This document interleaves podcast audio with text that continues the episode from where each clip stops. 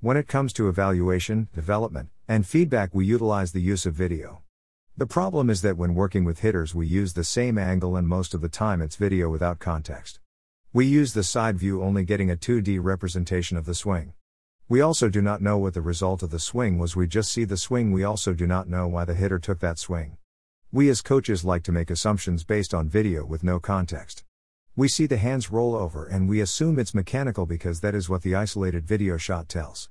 What we miss is the why of the swing, and without that, we cannot really know what is going on.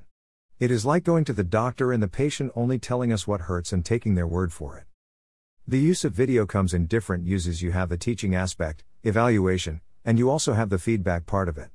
Each aspect of the use of video has different components to them, and each must have context with it for it to have value. When using video, you need to have context and depth to really understand what the swing is doing.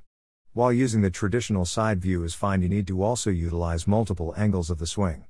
There is also the process of providing context for the swing. The process that I like to use is very basic, and that is charting. By utilizing charts, I can get the information that is needed to go along with the swing. I break down the chart into these sections Pitch, Pitch location, Contact point, high, low, and in, out. Expected ball, strike. Mile per hour. Count if we are charting live at bats. Pitch sequence if we are charting live at bats. We then take that information and couple it with each swing. Hitting work is not about how many swings you can get in, it is about the quality of swings that you are getting in. Especially when you are working with video, you want to have as much information as possible. When we are watching video, it is all about angles and changing the view from the traditional 2D to ones with more depth and various angles. Each angle will show us specific parts of the swing and how it is reacting to the pitch. Offset catcher's view. This view allows us to see load and the angle of load. It also shows us what the front hip is doing. This angle allows for a 3D view of the swing.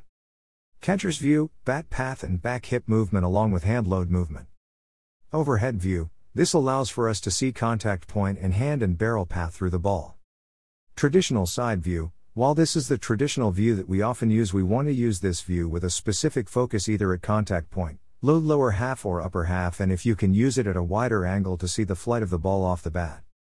Taking the time to use multiple angles with context makes all the difference in the world. You need to know what is going on with your swing from all angles.